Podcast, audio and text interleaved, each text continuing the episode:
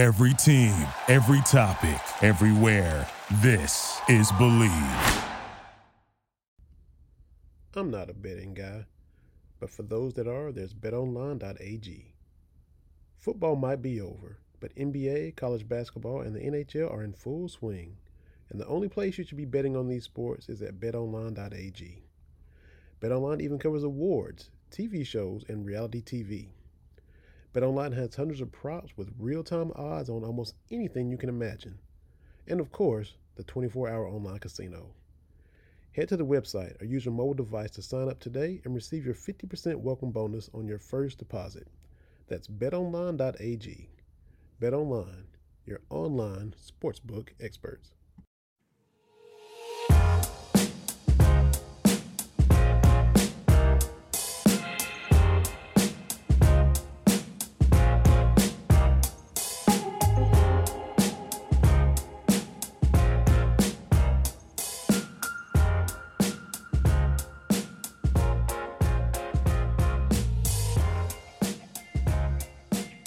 Up, y'all? It's time for another episode of Believe in Kentucky. BBN, we are here.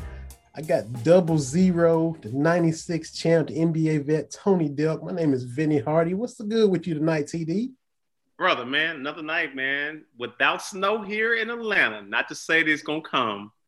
We don't have snow. I think there's snow in every part of the country except in hot Atlanta. And it's not really hot here, but it's really cold Atlanta.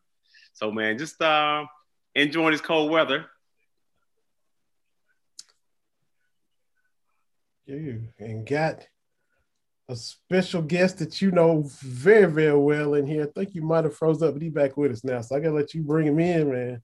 Oh yeah, man. Hey, hey, hey, this dude and I, we've been we've been friends since 1992, Kentucky Mc, McDonald's Derby Festival, which I didn't want to go to. My mom forced me to go there, but you know, if I hadn't gone, this guy and I wouldn't have been roommates, you know, for four years in college. You know, unbelievable guy, great coach, uh, won a championship together. We went through a, a, lot of trials and tribulation, actually played in the league together on the same team with Boston Celtics. 10 year, 10 year vet, has coached on all three levels. Well, two levels, I would say college and uh, NBA. But just remarkable dude, just what he's done for the game and how he's helped so many people out. One of my good friends, one of my best friends, Slim Walter McCarty. What's happening, guys? Thanks for having me, man. I appreciate it. Appreciate you being here, man. Good to meet you. Watched your career like I did Tony's, and cool to be sitting here talking with you, man. It really is.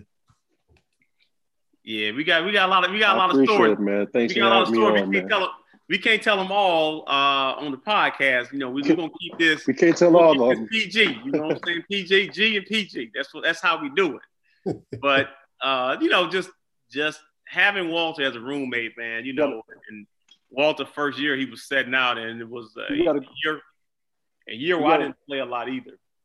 So really, just get a chance, man, to grow as um, as young men. I mean, that's what we had had the opportunity to do and come in and play for one of the, you know, Hall of Fame coach and Coach Pitino. Walter was, you know, a, a, a, player that came in and, you know, like I said, we both had to get acclimated to the to the collegiate game. And Walter can speak, you know, on stuff, just how how his first year was. You know, everybody see us winning that championship in 96, but can you explain to our listeners, you know, tell them about that first year in 1992, how, how it went, how it started, how it ended, and uh, everything that happened in between? yeah, it was tough. So the first year coming in, you know, I I weighed 190 pounds because I was a proper practice with the team at all. Um, so that that that was tough in itself, not being able to practice with the team and having to find um, ways to stay in shape, scouts in and stuff like that because nowadays you can actually practice with your team if you have to sit out a year and do all that stuff. And but the only thing I could do was work out uh, with my strength coach. Um, so that was really tough. Um, so I, I didn't go, you know, for me to to not miss it as much things. You know, I, I stayed on campus or watched on TV or whatever. But um, because it, it, it was tough setting up that first year and you know, we were the number one recruiting class coming in, and not to be able to um, play that first year was tough. But what it did allow me to do was uh, allow me to put on some weight and get stronger. So I took full advantage of um, being in the weight room, but um, it, it, it, was tough. Um, so, you know, I got I got to hear a lot of the, the, the stories and the struggles uh, from Delk. You know, coming home from practice or coming home after a game and, and not being able to play a lot of minutes and see those frustrations. So um, that really helped me a lot going into the into our our, our sophomore season. Uh, really being prepared to um, have to grind it out, uh, whatever minutes that I was going to get. And I remember that season starting off my sophomore year. Um, you know, I was, I was probably 206, 208, and I was playing the center. You know, I, I, I, uh, I think his name was George Claxton or something like that. George yeah. Claxton was George Claxton big, big, was big, 300 pounds. Big Charles, Big Charles Claxton. Yeah. Charles, Charles Claxton. So I was guarding, having to come in and guard all these center stuff. I thought I was a small forward. Coming in, man, I think it really helped me a lot with my footwork, learning how to use my body and just just all, all those things really, really prepped us as far as um just being able to do a lot of different things on the court and for that team, um, being able to, be, to, to, get put in any situation and succeed in it. But it, it, it, was a lot of fun. It was a lot of hard work. Um, fortunately for us, we had a lot of guys that, that were really talented and could really play. So we were we were challenged every day, um, whether you was in the weight room, out in the track, or, or on the court. So um, it, it, was a blessing uh, for all those challenges every day and um, to be able to put it all together. Yeah, yeah. So y'all was roommates the entire time, right? Entire time, yeah. We got on each other's nerves. it's an odd, it was odd couple stuff, right? When the odd couple, we got stuff? on each. When, when y'all like the odd couple, one neat, one messy, that kind of thing. yeah, yeah, exactly. And, and you know, you nah, know uh, who the best one was. you know, hey, hey I, I, had to constantly have to come. Oh, like, man. Still. You know what? And it's crazy too, because you know you have to. The room is divided, and I'm just like, dude, you got to keep your side of the room clean, man. Cause you know I had all because I, I, was I was so organized, and I'm still like that to this day, man. I'm, I'm I'm even I'm even more organized. But the funniest thing about you know us being together was I never forget when we went to uh, we had summer school together. So I happened to get there before Walter did. So they had bunk beds. so the first person there, you know, I wasn't gonna take the top. I should have taken the top bunk. And you take, you know, Walter 6'10. And I was like, man, you know what? I'm already here. How I look climbing up there, and I'm here before him. So I took the bottom bunk.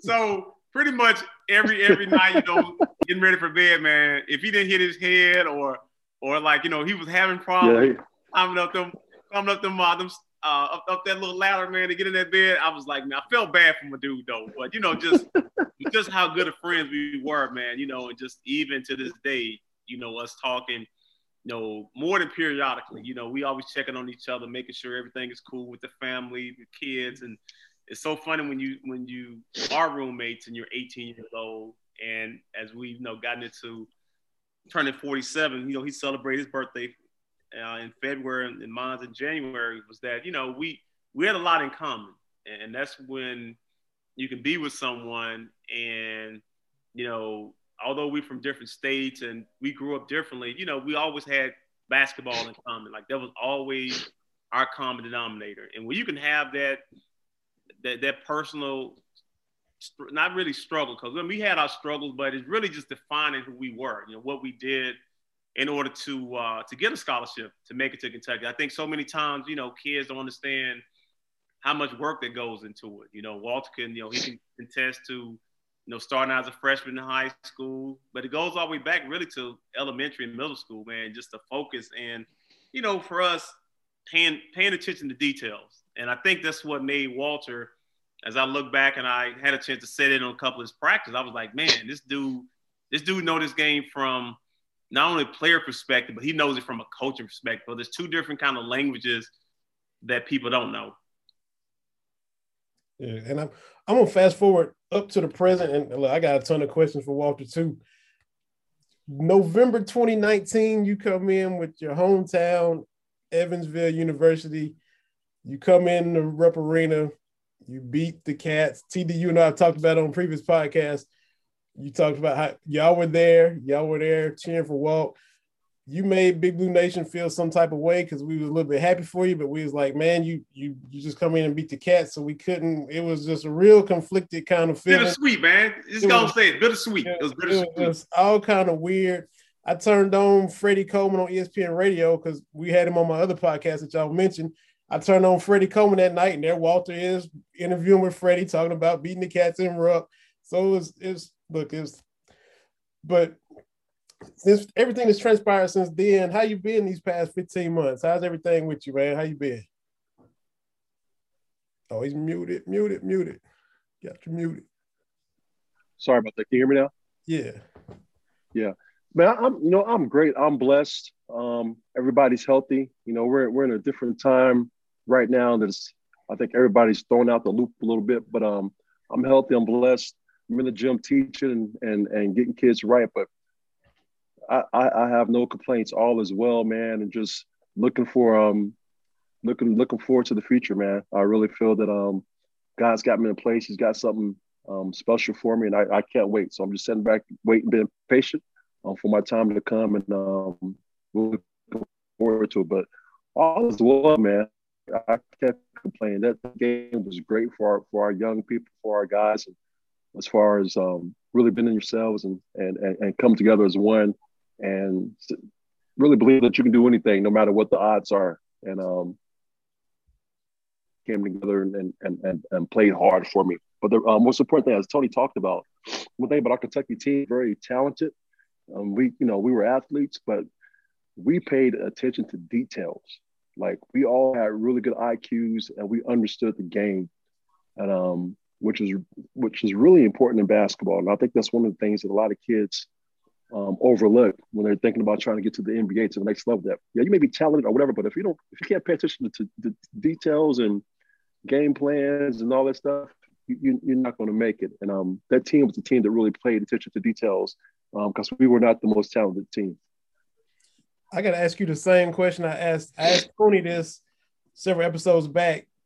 Being that y'all have done so much in the game and worn so many different hats, how do you watch the game now? When you do you watch it as a former player? You watch it as a coach? You put your analyst hat on? Do you watch as a fan? How, what hat are you wearing when you just sitting watching the game?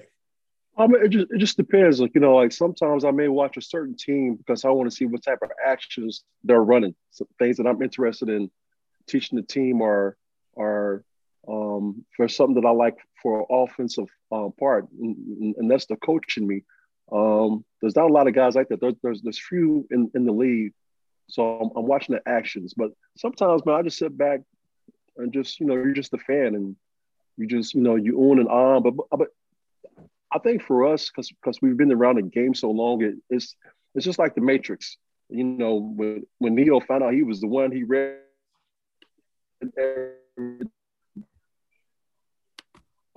easily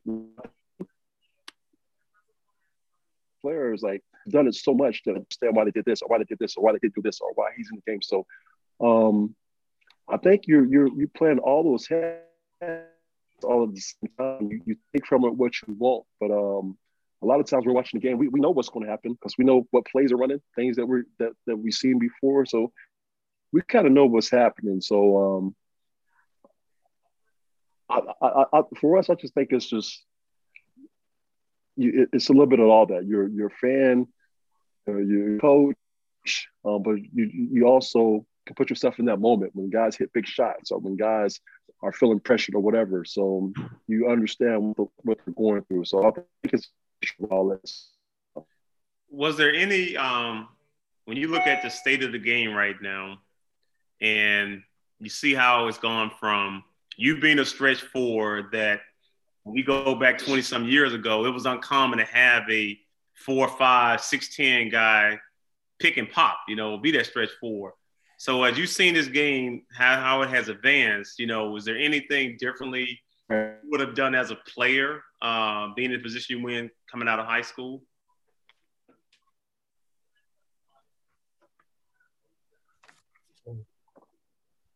I think for me, this this, this would have been the perfect league for me. Uh,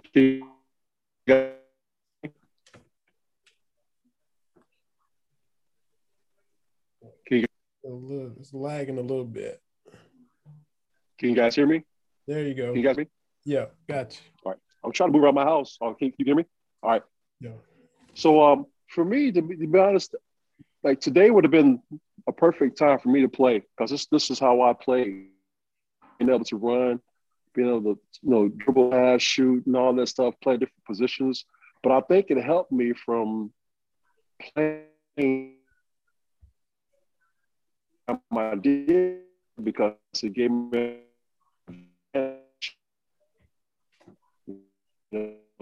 just being at Kentucky six was able so it's not as it is uh, it's, it's a totally different um, much of an impact as I did with those because you know, I was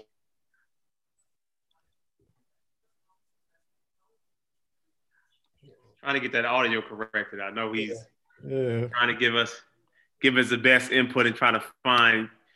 Yeah. We'll get him back. He he's moving, he's relocating, and he's muted. Yeah. there you go back to my original spot.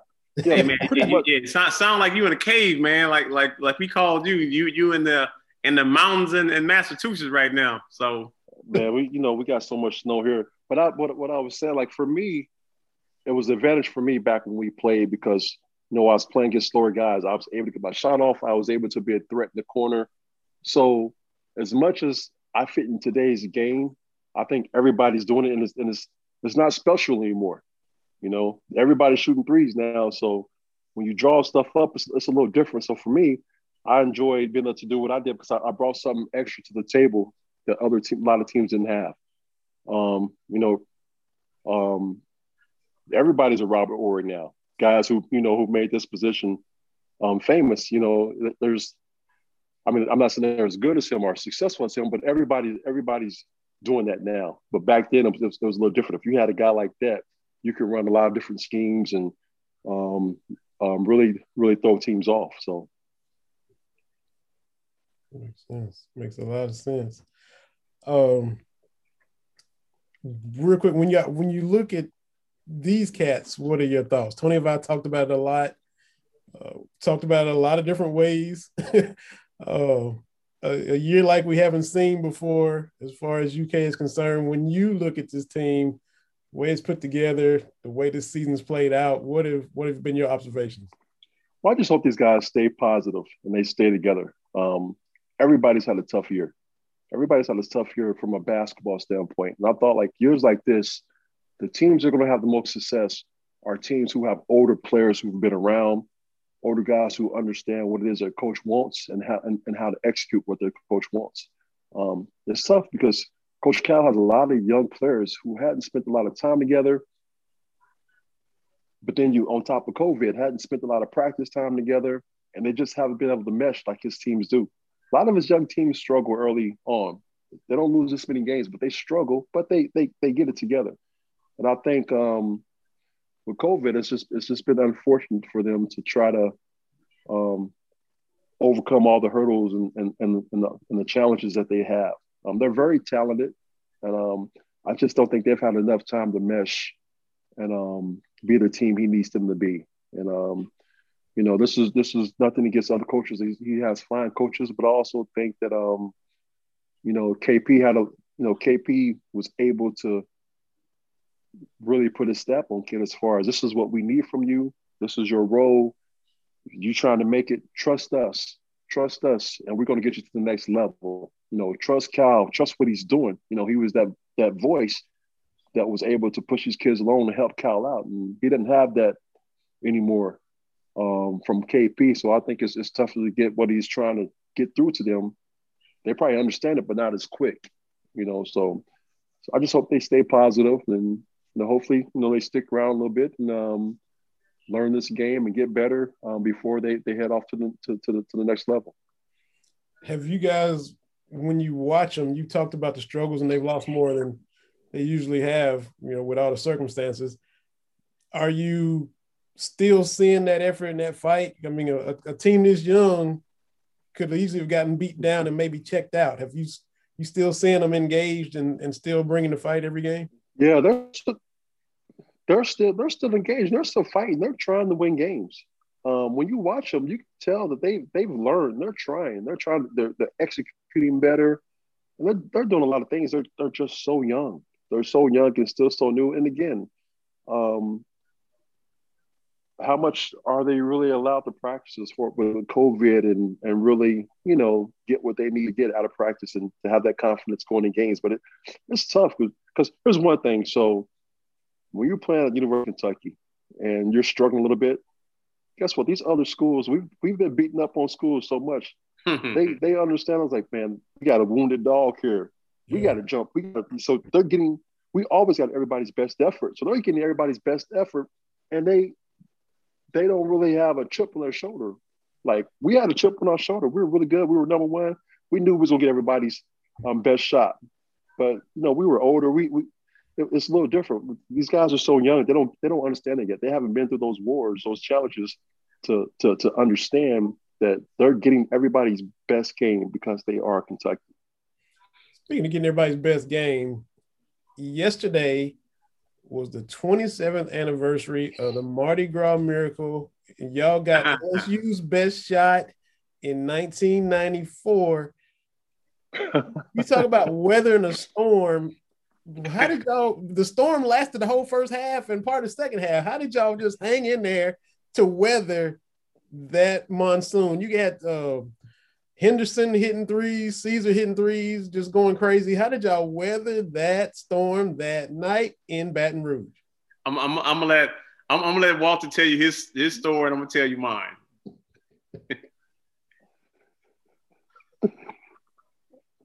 yep, man, that, that that was a crazy that was a crazy night. Um, man, to be like so we look back, we weren't playing well. We were getting smashed. We weren't playing well. We were playing good defense. Man, they they just caught one, man. They were shooting. Everything they threw up was going in. Everything they threw up was going in. And um, you know, I just remember at some point, you know, Coach P pulling us to the side. You know, we got a timeout. I think there was only like four or five of us um, walking over to the huddle. The, the guys are in the game, and he whispered, he said some words to us that kind of lit a fire, and the rest was out of fear. I'm not going to say what he whispered, but I'm the rest was out of whispered. fear. I'm not. I'm not going to use the exact words. He was like, "You MFs are going to pay tomorrow. You motherfuckers are going to pay for this." he said. He told me. He said, "You better transfer back to Memphis, Walter, Indiana, Jared Prickett, West Virginia." Hey, Rodrick Rhodes was uh yeah. Seton Hall. So he had all the schools that were recruiting us say, tomorrow will be the worst day that you ever been as a Kentucky Wildcat. You know, so we so what we were just thinking, we were just say, hey, let, let, let's let's get it respective, respectable, and get it down to at least 15, 15 points. And and what Walter was what he was even stating was that this team was I've never seen a team this hot. Like we were playing really good defense. I mean, you talking about two guys that had unbelievable first half and they were on fire. And oh, man. there was really nothing we could do, you know, and that would have been our third loss in a row because we just lost to Arkansas on the road. We lost to Syracuse, and this would have been three losses, and we had never lost three games in a row. So that was another reason why coach was like, you know, tomorrow gonna be the worst day of your life. And as Walter stated earlier, like every time we played, you know, by the time we became a, you know, sophomore, junior, and especially when we became a senior, like we were every team Super Bowl. So what these young players are experiencing right now, and they don't understand the history, tradition, all that stuff in Kentucky. And you know, we started, you know, we helped build some, you know, some added tradition to what was already in existence. But we knew every night we came out, man, when you got that number one, number two, top five, teams are coming at you. And for you. We, we had to come and play our best game that we possibly played. And that was night in every night, you know, every time we played someone, they were trying, they was giving us, you know, that best game. And I think as we got older, you know, we we started to understand a little bit more how important it was for us to get off to a good start, but to stay fo- stay stay focused. Um, you know, Coach Coach P. You know, we'll get it. We'll get into how how great a coach he was, but just how detailed he was, the game plan, having great assistant coaches. You know, guys that were just just as locked in as players, and that's something that you know, as Walter was talking about, just the importance of having a KP. There's nothing against Bruiser, nothing against Tony Barbee, but KP hmm. was a a different kind of motivator. You know, when you take guys who've been head coaches, it's a little bit different when you've been assistant coach. And now we've seen, you know, K, KP, what he's doing up in New York. You know, just got those guys playing at an unbelievable level. Uh, level. But it's, it's a respect, but also it's how you address young men to get them motivated.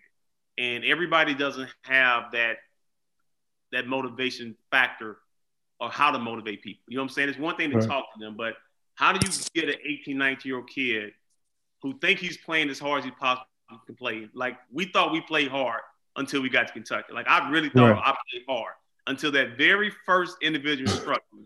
About 20 minutes in, I needed an inhaler. It was like I needed I needed defibrillator. It was like that exhausting.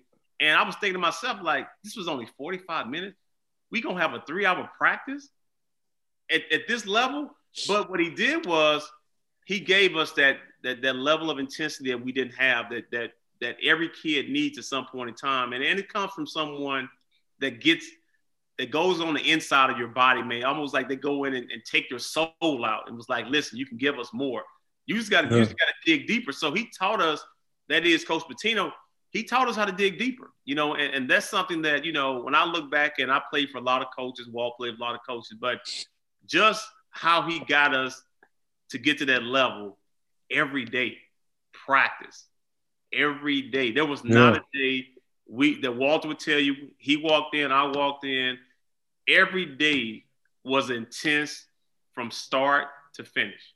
Yeah, and, and and adding on to that, we can we can really say that we have never cheated a practice or individual instruction. We have never cheated one day as far as giving it hundred percent.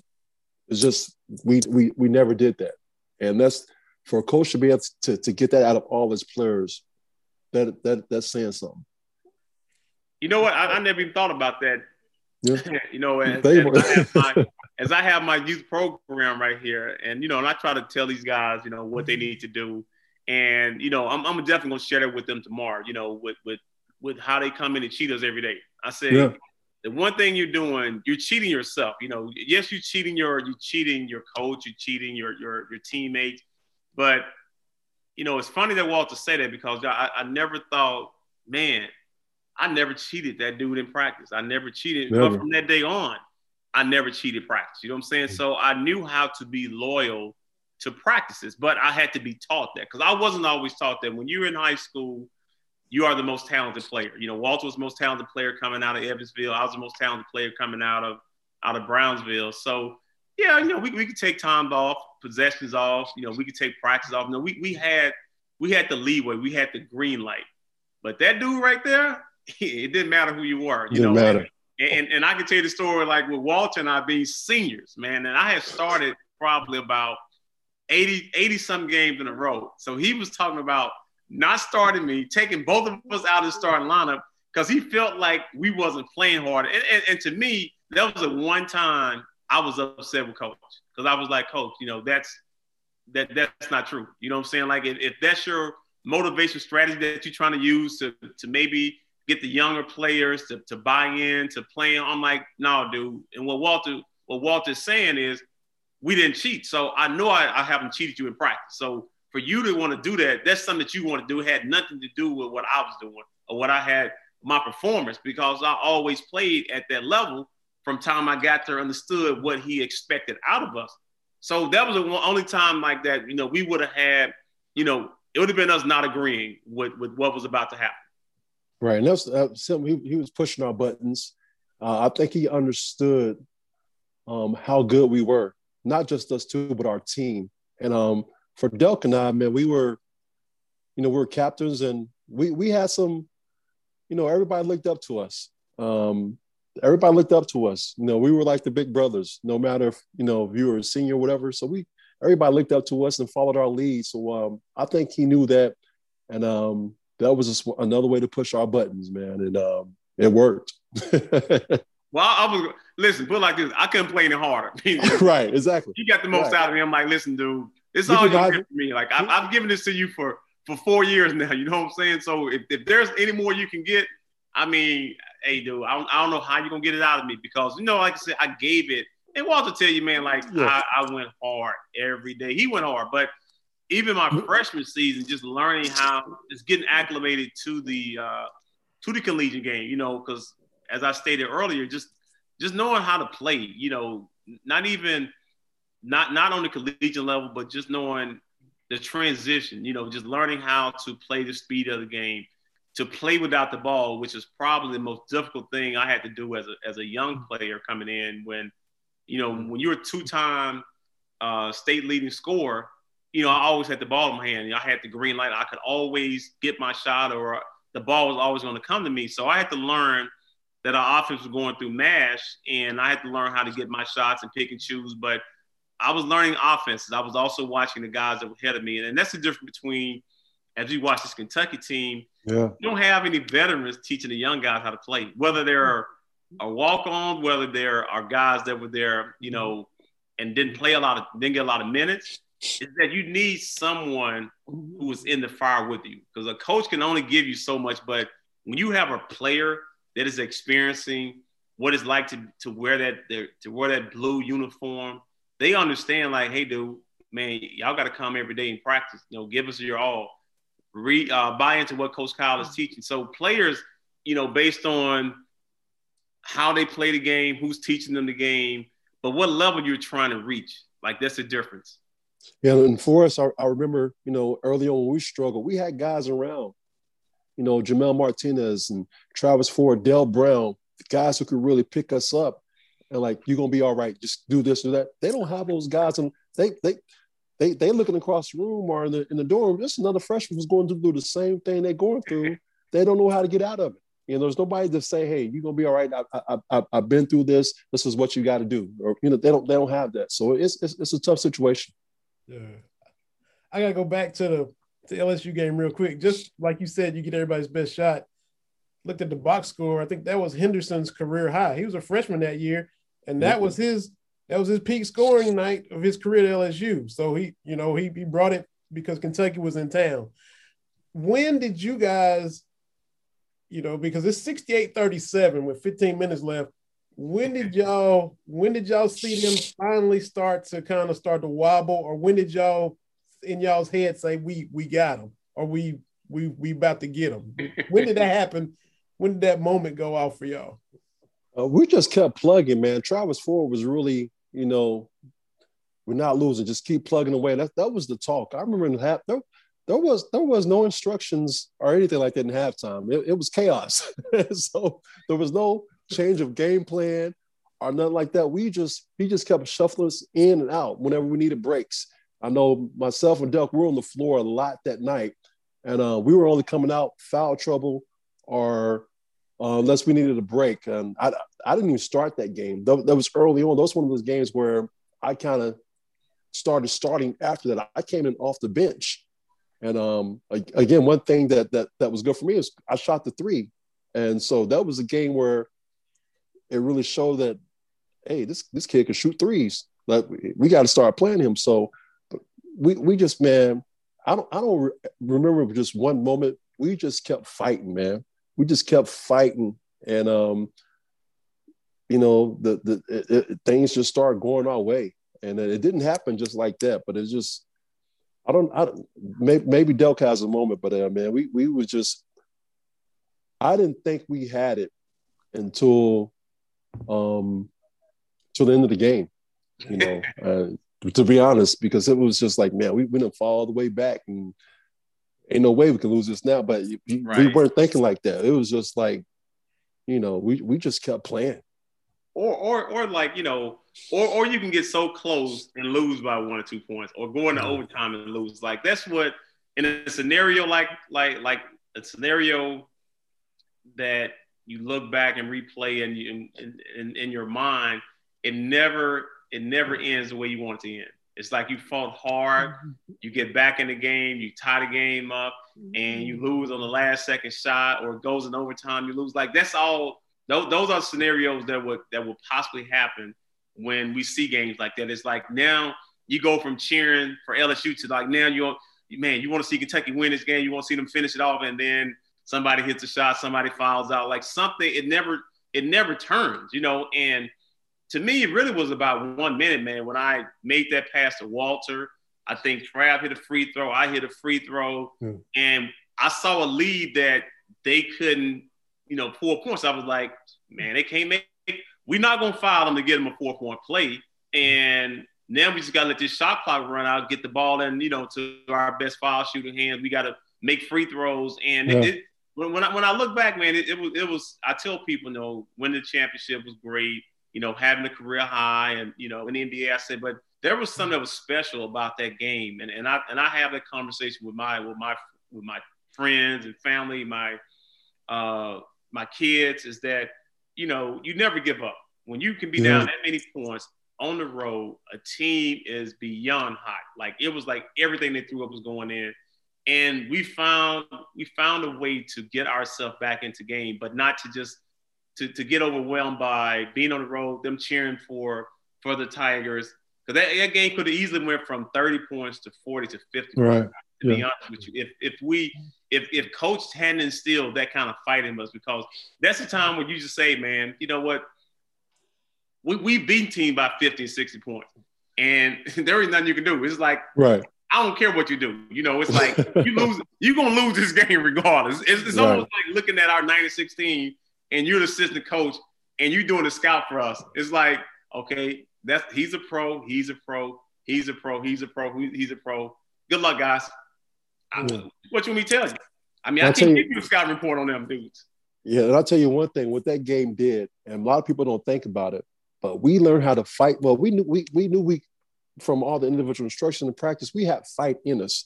But from winning that game, it carried over because there was other times we were down. I remember being against a championship team, um, Arkansas, in the SEC tournament.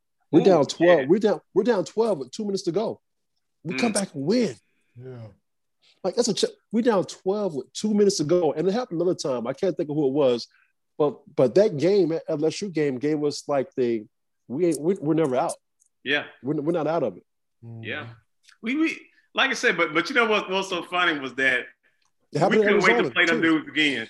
Like like the following year, we played them in Rupp Arena. Like like like we really, I think I want to say we 40 piece them dudes, man. You know, and yeah. that's what I'm saying. Like these young players don't get a chance to experience that because we experienced that.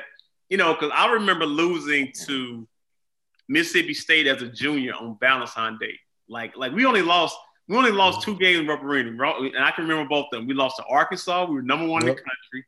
We was up at halftime.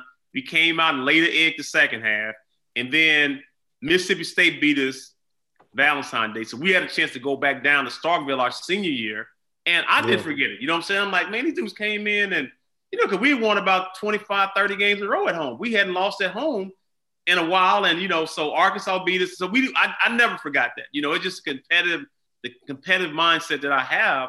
And I try to tell my kids, I say, you have to hate losing. You have to remember losing, how you lost, who you lost to. And when, but you have to stay at a, you know, in a place or be at a university for a while, really to get that that understanding of what, what a coach is talking about when you've been coaching in a conference for, you know, like I said, what Walter said earlier, man.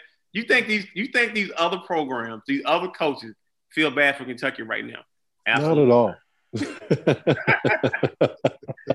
Hell no, they don't feel right. bad. Kentucky. Kentucky been beaten up on so many of these teams that have and, and have gotten coaches fired. You know, because everybody's trying to be like, man, how do we get to where Coach Cal is at right now? We, we got to fire another coach and bring another coach in. So this is their year to abuse us. You know, and and, and it's okay because you know what, we've done it for decades. Right. Right. That's it. That's it got to take a quick second because we got a new sponsor on the podcast, and we got to talk about another one that before we get off that both of y'all know very very well. But this one is eBay for everybody in the sneaker game. Uh, got to take a brief moment to talk about eBay. Whether it's rare dead stock or the latest release, find the exact shoe you're looking for. As the original sneaker marketplace, eBay is the place to go to cop the pair you've been eyeing. With eBay's authenticity guarantee, your sneakers are meticulously inspected by independent professional authenticators. A team of experienced sneaker authentic- authenticators, easy for me to say, verify the box, logo, stitching, and dozens of other inspection points. Each sneaker also receives an authenticity guarantee tag that includes a digital stamp of authenticity, and it also protects sellers with a verified return process. And for sneaker sellers out there, eBay has eliminated selling fees on sneakers $100 or more, making it free to sell or flip your collection. Go to ebay.com slash sneakers today. eBay, the world's best destination for discovering great value and unique selections. Are y'all big sneakerheads? TD, I think you talked a little bit about sneakers a little bit. We ain't talked about it a lot. Y'all, like, like PJ Tucker for the Rockets. That dude got sneakers, sneakers, sneakers, sneakers, sneakers, sneakers, sneakers. Y'all big sneaker guys or kind of? I'm not as bad as Delk.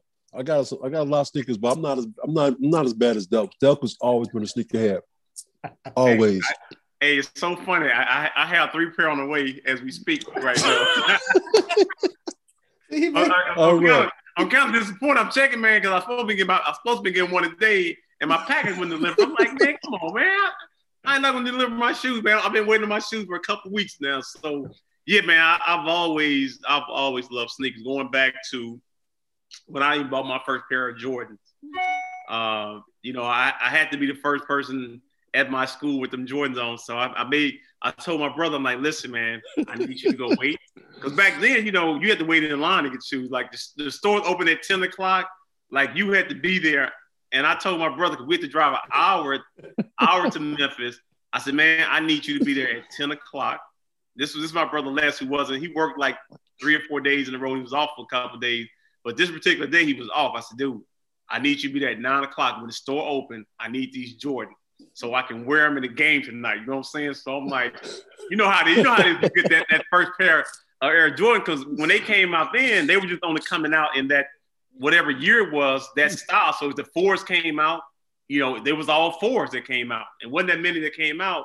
But even like to this day, I, I just I've always loved like just sneakers. And I guess because you know when you're when you can't afford them and you only have one or two pairs, like they all purpose. You know, they for church, they for playing outside. Mm-hmm. You know, they for walking, they for they for uh for school. So I say if I ever be able, if I'm ever in position to buy some sneakers, I'm gonna have me a lot of sneakers, and they're they're gonna stay clean because if you only have a couple pair, they get dirty really fast, especially with me playing in my backyard on the dirt basketball court. They stayed dirty. Matter of fact, I had to leave them on the front porch.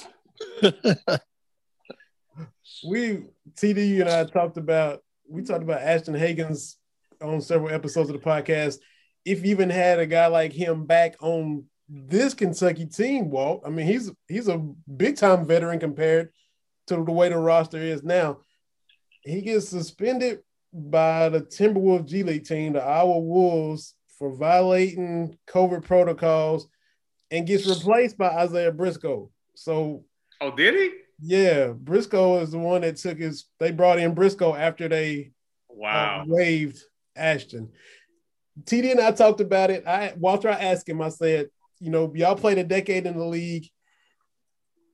At various stages of your career, say the the first quarter of your career, the second quarter, divided into four quarters, how would you have handled playing and being a pro athlete in a pandemic, depending on how old you are, in the early part of your career, in the later part of your career? How would you, how do you think you would have responded and reacted? I think a lot of it depends on who my veterans are, you mm. know, um, because you're, you're you're you're you're doing whatever your veterans tell you to do. Like we, you know, I I came in. I I was with the Knicks. I had Charles Oakley, Buck Williams, Herb Williams, Patrick Ewing, John Starks, Chris Childs, Charlie Ward, Allan Houston, Larry Johnson, Charles Oakley, Scotty Brooks. I ain't messing up. Mm. You, you know what I'm saying? You, they got me a couple goons too. Yeah, I got ask some goons. So I would have handled it great. They would have said, "Be in your room." I would have been in my room. Be in practice, I'm practice. Be now. So, you know, I think that's that's the difference. So um early in my career. Like with those guys, I, I, I would have been fine because those guys, those guys would have had me in check. They would have had my, they would they would have had my ear. Mm-hmm. And you, so you got Ashton, and look, y'all know the game is all about shooting now. He's he's not a great shooter, and then he he's on a G League team, and now you kind of sh- burning that opportunity down by violating COVID protocols. He, he, definitely burned. He definitely burned that opportunity down. But when, when you think about like a player like Immanuel Quickley, like prime example of a player that's doing extremely mm-hmm. well for the Knicks right now. So he came back and worked on his game. You could you could tell he went back in the lab and you know went from being probably an undrafted player to a first round draft pick that's in the rotation that's playing extremely well right now. He came back and worked on his game. So sometimes you can't let your ego or your your your or your family or, or people around you get you to do something that you're not ready to do yet. Because obviously Ashton Hagans was not ready to be an NBA player, wasn't mature enough. There was a lot of things that he could have worked on as a player, and and in his mind, he was better than what he thought he was. You know, so sometimes it's a rude awakening to a player. But you know, you take Immanuel Quickley PJ Washington, those guys came back and got better. We, we saw those guys mature and become NBA players. And that's where I, did, I didn't see Ashton Hagans because there's there's time during the season where, you know, I saw him, I was like, maturity level. Okay, is he a leader? I didn't I didn't think he was a good leader. And it's not to knock, you know, knock on Coach Cal as they recruit these players, but you know, having the maturity and ha- looking at someone like Walter stated earlier, like when I look at Immanuel Quickley, I'm like, man, I'm watching what he's doing, so I can come back one more year it doesn't hurt because right because you take yourself out of being a a potential draft pick to going undrafted. But and that's what Immanuel Quickley did. He took himself from from being a late second round, maybe not undrafted player, to not only being drafted, but he's in the rotation right now. So yeah. whoever his camp was, they gave him great advice. And he also not only great advice, that advice led him to come back and really to work on his craft. Because it's one thing to start hearing what people think you are, and you in your mind you think you're that player, but you know. And here's the thing about Walter can tell you this right here too. After I see you practice a couple times in the NBA or G League, we know if your ass is an NBA player or not. Like yeah. we know that within three or four practices. It don't take no month. We, we're not no analytical dude sitting back saying like, okay, the analytics say, well, if he goes right, he's a better percentage shooter going that way hmm. off two dribble step back. No, we know within two or three practices if you are an NBA player. It don't take long. It's one thing I always say when kids ask me or people ask me, I always say, listen, the league will call you out. It's like you you on an island when the league because either either you got it or you don't. You know, and uh, I mean, we we know. Both of y'all spend a lot of time in Boston. Just how how strong is the culture to hate the Lakers? Is that mean, do they like beat that into y'all as soon as y'all get there, or is it just you just know the city hates the Lakers? Is it just everywhere you go? What's what's the vibe for that? Hold on, before before Walter answers this. That's why I started laughing. I knew it's good. Hey, it wasn't hate the Lakers. I hated the cold. I I could care less about the Lakers, man. When I left Phoenix and went to Boston, I hated the cold. I didn't care who they was. I didn't care who was in the conference. I didn't care about no Lakers. It, it was the cold weather. So, all right, Walter, you can answer. You can answer the question. I, I, I think it's different for for for everybody, and I think it's like for the Celtics, it's, it's obviously the fans and the people who played in the era in the era with the Bird era, when you know the Russell era, when they had those great matchups. Mm-hmm. Um, you know, for us when we played, man, I, I, for us when I played, it, was it was the 76ers. You know, like that that that was our rivals. But but it's like man at Kentucky. Everybody hates Louisville. Yeah. Right?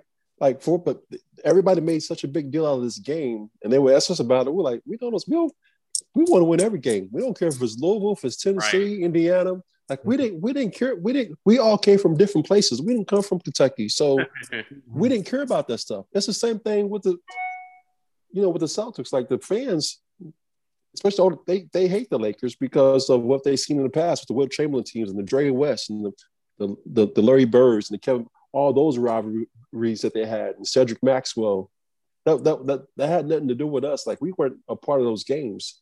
And on the organization, that's that's just something that they've, you know, it's a great way to make money, sell gear and um, but that, that that was a different time. Um, but um, play, other man, player players are players want to go out and compete and show they're the best. They don't care if it's the Lakers, if it's the Timberwolves, if it's the Heat. It's about showing up and winning and um, trying to dominate every team. To me, I think well, I think Walter stated best. You know, just that you know, Louisville to me never was a rivalry.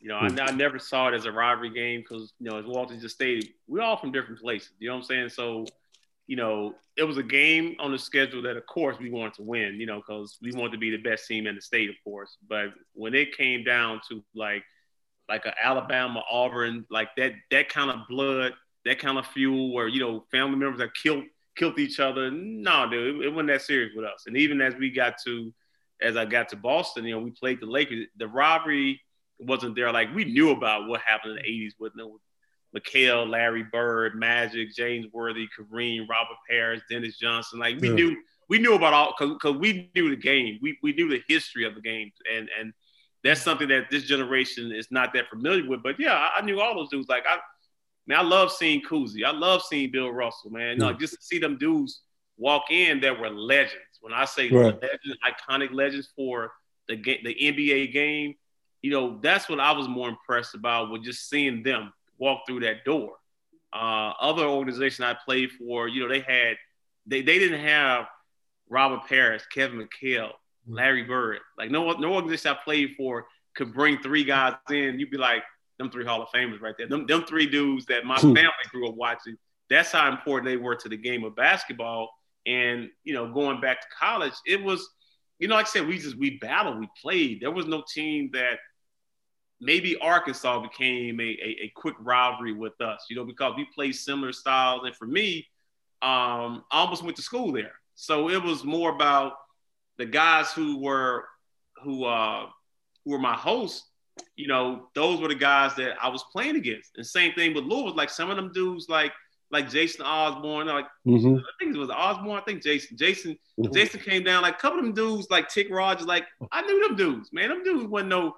There were no bad guys. Right. I mean, guys that the one, the one we all those guys. Yeah, we, we, I mean, we we very well. Them dudes, man. Them, if they came, put like this, if they came to Lexington, like they hung out with us. We went to Louisville. They looked out. For. It wasn't like okay, man.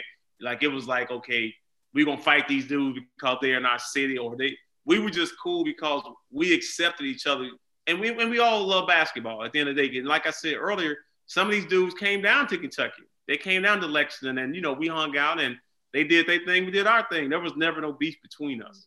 Yeah, it was, it was, it was really about the fans. You know, same when I knew all the guys with Indiana. Duck knew all the guys who played at Tennessee. So it, it, was that was that was just that was for the fans. Yeah, yeah, it was. It really, to be honest with you, yeah, it really was. You know, and and that's what's so funny about you know, us coming from from different states is that we played them schools, you know. So it was like, man, I was recruited by Tennessee, Walter was recruited by Indiana. So when I came back to play Tennessee, you know, it, and it what made it hard for me, you know, for uh, you know, not playing with my home state team was that I really like I like Wade Houston, but I didn't see them getting me to our to the level I want to get to. And with nothing against this coaching, I just felt like when when Billy Donovan came in, they had already had a game plan for me. You know, like and and and when you can think ahead, and that's kind of how Coach Pitino, you know, his, his thought process is.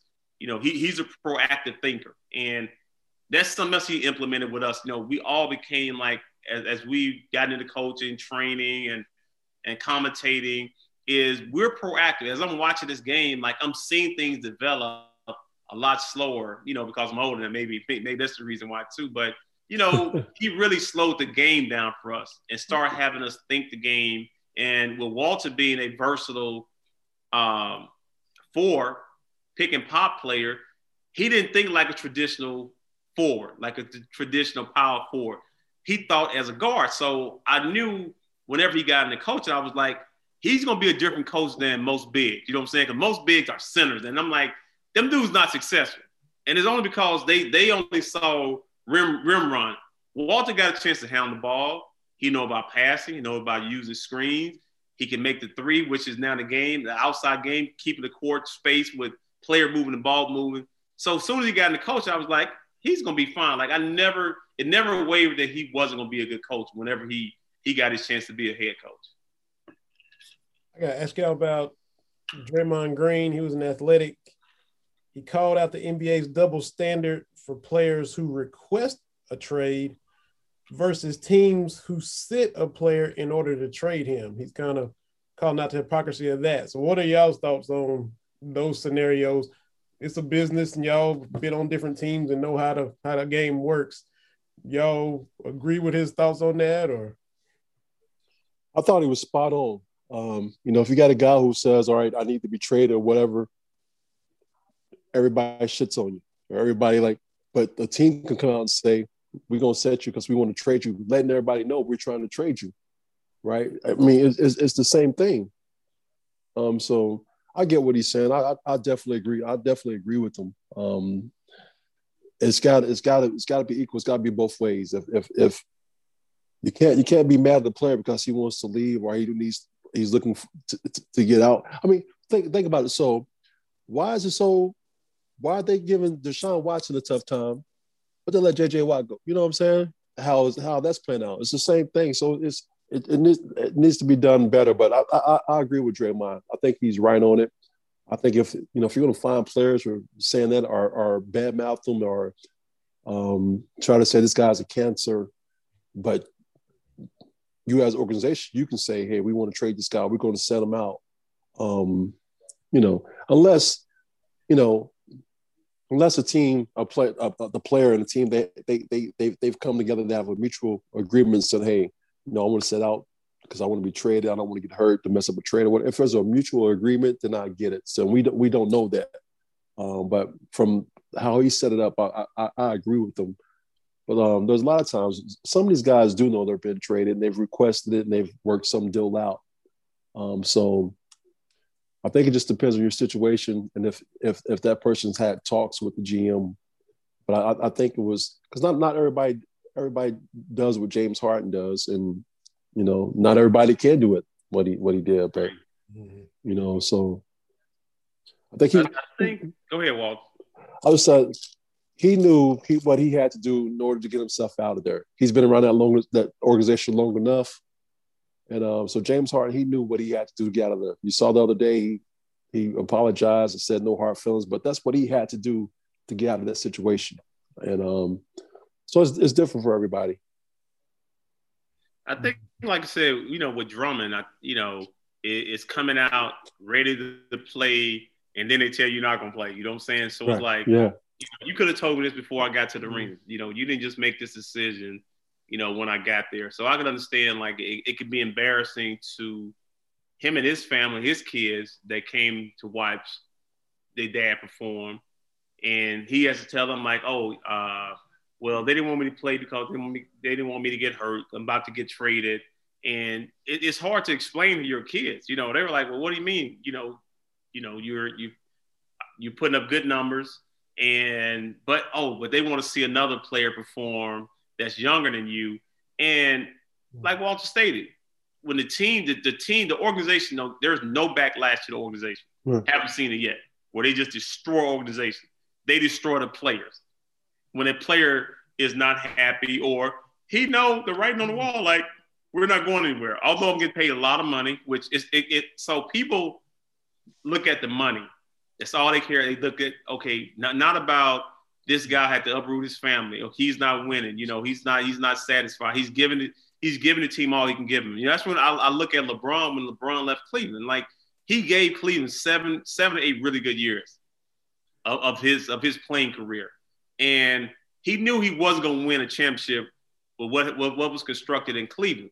So he had to make the move and become a villain to come back, you know, and win a championship. And it's like, oh, but the great thing about LeBron is he went back to Cleveland. As all the stuff that Dan Gilbert had to say about him, and there was a mm-hmm. lot of bad stuff. And I'm not talking about the stuff that re-rigged. You can only imagine what he had to say to his little buddies and his friends that we never heard heard about. And LeBron was man enough to go back to his home state and win them a championship and left. You know what I'm saying? So he did what he's supposed to do. How many how many players who have ever been in this game were able to do what he what he was able to do and bring a championship to that to the, the place that drafted him, the uh, place that loved him, a place that when he left burned his jersey. Can you imagine? You gave them seven or eight years of your best, the best years of your career, and they burn your jersey because you become a free agent. That means I am free to go where I want to go. I do not, nobody owns me. And I think in Dan Gilbert's mind, he's like, how can you leave? You know? Mm-hmm. And that's just how I look at different players. And like I said, with these players having a platform, things have changed. You know, you can be a person that come out and speak what we probably couldn't do as role players. But when you are a star, you have a platform, you make it 25, 30 million dollars, and you're not worried about I'm about to lose two or three hundred thousand dollars. I'm about to lose my job. I've already set myself and my family up. I'm going to say what's on my mind now. And that's where that's where most of these guys are at right now. Even the Deshaun Watson is that if he don't like what the organization has been doing, he has a right to leave. Because if they decide like you, if you're not playing well in football, what are they going to do to you? They're going to cut your ass. You know what I'm saying? They're going to cut your ass and have you restructure your contract, and, and then that's the end of it. But, right. do, or do, but do those billionaire owners do they take a pay cut? I haven't seen none of them take a pay cut yet. But they want us to stay loyal and take a pay cut when, it, when it's our time to become a free agent, get paid the most money we're gonna possibly pay, and they want a hometown discount. Okay, then how did y'all when y'all became billionaires? How did y'all become billionaires? Is that y'all are y'all didn't take no discount. I look at Netflix. Netflix actually went up. You know what I'm saying? Right. you know, think about and that's a billionaire that own that company. A- Amazon the same. Jeff Bezos, yeah, he might have sold. He might have had to give up some shares in divorce, but he's still sitting on about a hundred plus billion dollars. Did did uh did Amazon prices go down? Nope, sure didn't. But they want the players to take a discount. Come on, man.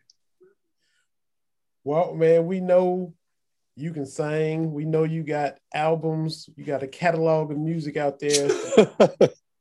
I I gotta ask, uh, which came more naturally, singing or hooping, and which is easier or harder to do in front of a crowd, and you know, on a big stage?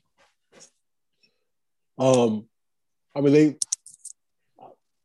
singing came first because I started when I was young, um, in church, really young, four or five. So that that was I've always I've always done that since I can remember, and um, I started playing ball probably fifth or sixth grade.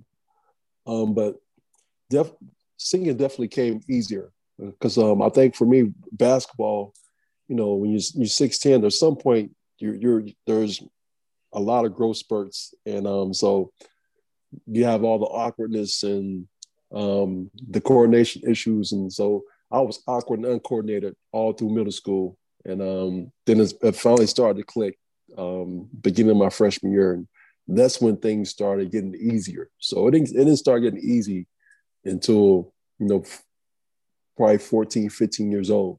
Um so um, but as far as doing in front of the crowd or whatever you just get in the zone. I don't know if it's basketball music i'm just just enjoying it. Cool cool. Now which is which is the tougher business the nba because that's a business the music industry is, is cutthroat and tough as well. And you've done both. Which which which is the more difficult? Um, well, is so obviously they're both tough, but music there's you're, you're competing against so many more as, as far as trying to um, be successful. There's because everybody there's you know every, we all got neighbors, people down the street. We know everybody trying to be a musician or whatever. Um, for me, I, I I knew my my my calling was basketball, so obviously I put a lot more time um, into that. And my, my thing was I was never trying to be a, a superstar music person. I I enjoyed doing it; it was a hobby, um, but I knew what my calling was. But um, I think it's the same, man. You you in order to be successful, you got to be great um, at both of them. Um, there's no, you know, you you you you you really gotta gotta really work your craft. And um, now music, I think, is a tougher business as far as business wise because um, there's just so many things that you you you have to understand as far as being successful um, that you that you don't in basketball. You know, you know, basketball is just about going out there, playing, earning the spot, but um, you get what comes from that. But there's music is just a whole different world. There's a lot, a lot of language barriers that you have to get through, and you talk about royalties, talk about. I mean, it's it's, it's just a, it's just a dirty business. Um, so, but um, b- basketball is much easier from that aspect, from a business um, standpoint. And last question I got at in Kentucky and in the NBA, who were the, the the toughest, most challenging matchups? You know, guys that you had to face. You know, at, Kentucky and in, in throughout your NBA career. Man, I'm gonna say I'm gonna, so. Again, we talked earlier when I was um early on. You know, I'm trying to put on weight.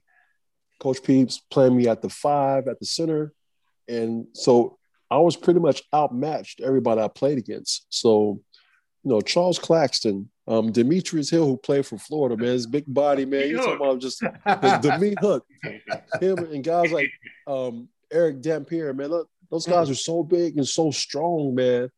And um, you know, obviously by the time I was a senior, my junior year, I started um, you know, adding strength and and and, and weight so I could I could um be successful. But but early on, man, those those matchups were tough, man. Charles Claxton, meat hook, and Erick Dampier, um, Corliss Williamson, a lot of those guys. But I mean, lucky for me, man. Um, in the summers, I got to play against Jamal Mashburn every summer, and no, no, no one was tougher than him. I think that really helped me out as far as you know playing against people. You know, um, Jamal Jamal was always tough to guard from from college um, into the pros. But I think I, th- I think he really he really helped me out. But those guys like Charles Claxton, guys who were just 300 and something pounds, and I'm 210, I'm 215 trying to guard them, man, it just it just wasn't fair.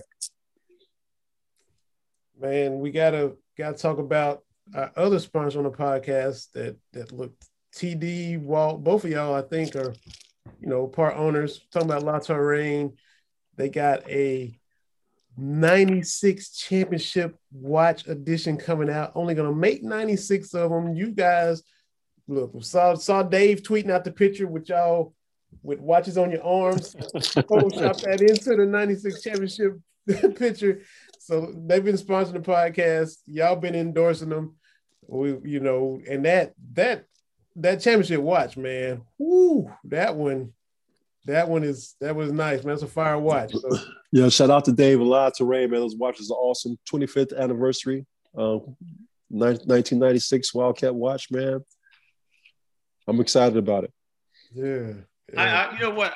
I'm I'm excited just like Walter is. You know, I, I wish our cats was having a, a better year. You know, that's that's always a, a selling point is that you know but you know what? It could be a different selling point. Like, hey, since the year's been so bad, you know, at least you can get something that uh, that signifies that you know Kentucky had was great at one point in time. You know, so maybe maybe put this year behind us and come out and support what Dave and Walter, myself, and so many of us, you know, just putting a, a really good timepiece out. But but just something commencing all the you know the, the years of that have passed, but also just being a part of a championship, you know, that a lot of teams, you know, we've had a lot of great teams, but, you know, just going back to cutting down the nets and being one of the, the, the greatest teams that ever played the game, um, you know, and I think when Dave started thinking about this along with Ben, is, you know, we wanted to have something that was going to be meaningful, special, but also a timepiece that no one else will ever have.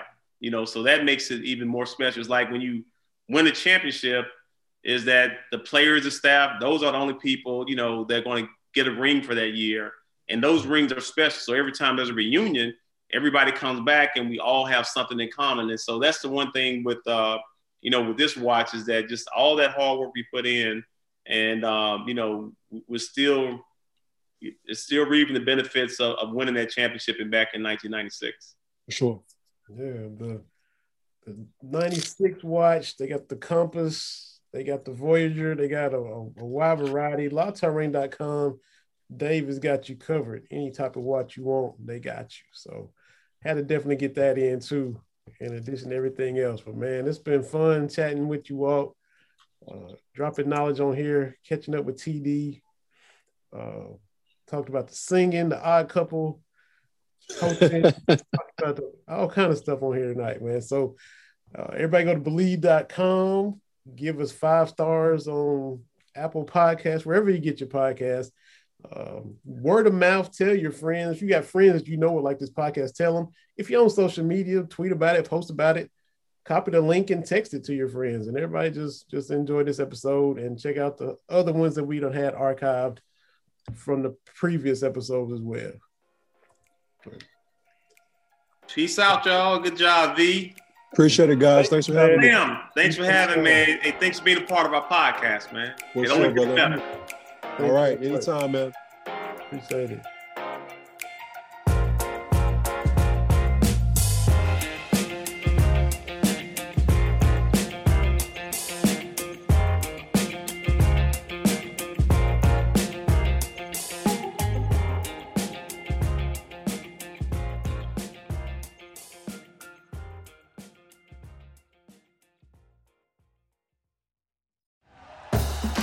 For listening to Bleav. You can show support to your host by subscribing to the show and giving us a five star rating on your preferred platform.